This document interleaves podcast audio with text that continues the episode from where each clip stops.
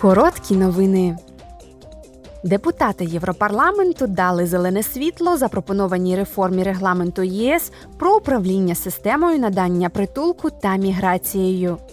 Цього тижня Комітет Європарламенту з питань громадянських свобод, юстиції та внутрішніх справ схвалив новий підхід до управління міграційними потоками до ЄС, а також спеціальні правила для вирішення проблем міграційних криз.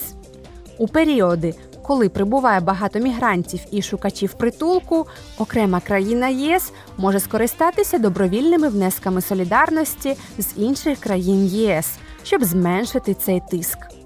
Ця допомога матиме форму переселення мігрантів, сприяючи розбудові потенціалу країн. У разі кризи переселення мігрантів в межах ЄС стане обов'язковим.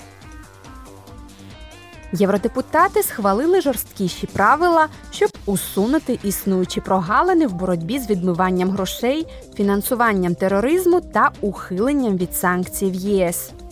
Відповідно до ухвалених текстів, такі суб'єкти економічної діяльності, як банки, компанії з управління активами, менеджери криптовалютних активів, агенти нерухомості, що працюють на місцях і онлайн-агенти нерухомості, та професійні футбольні клуби високого рівня будуть зобов'язані підтверджувати ідентифікаційні дані клієнтів, їхнє майно і хто контролює фірму.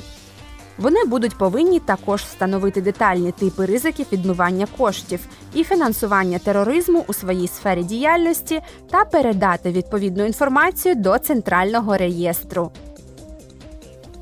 Голова Європейського парламенту Роберта Мецола перебуває з дводенним візитом у Нідерландах. Завтра в Гаазі Мецола проведе спільну прес-конференцію з прем'єр-міністром Марком Рютте, після чого відбудеться двостороння зустріч. Вона також зустрінеться з Радою міністрів Нідерландів і матиме аудієнцію у його величності короля Нідерландів Віллема-Олександра.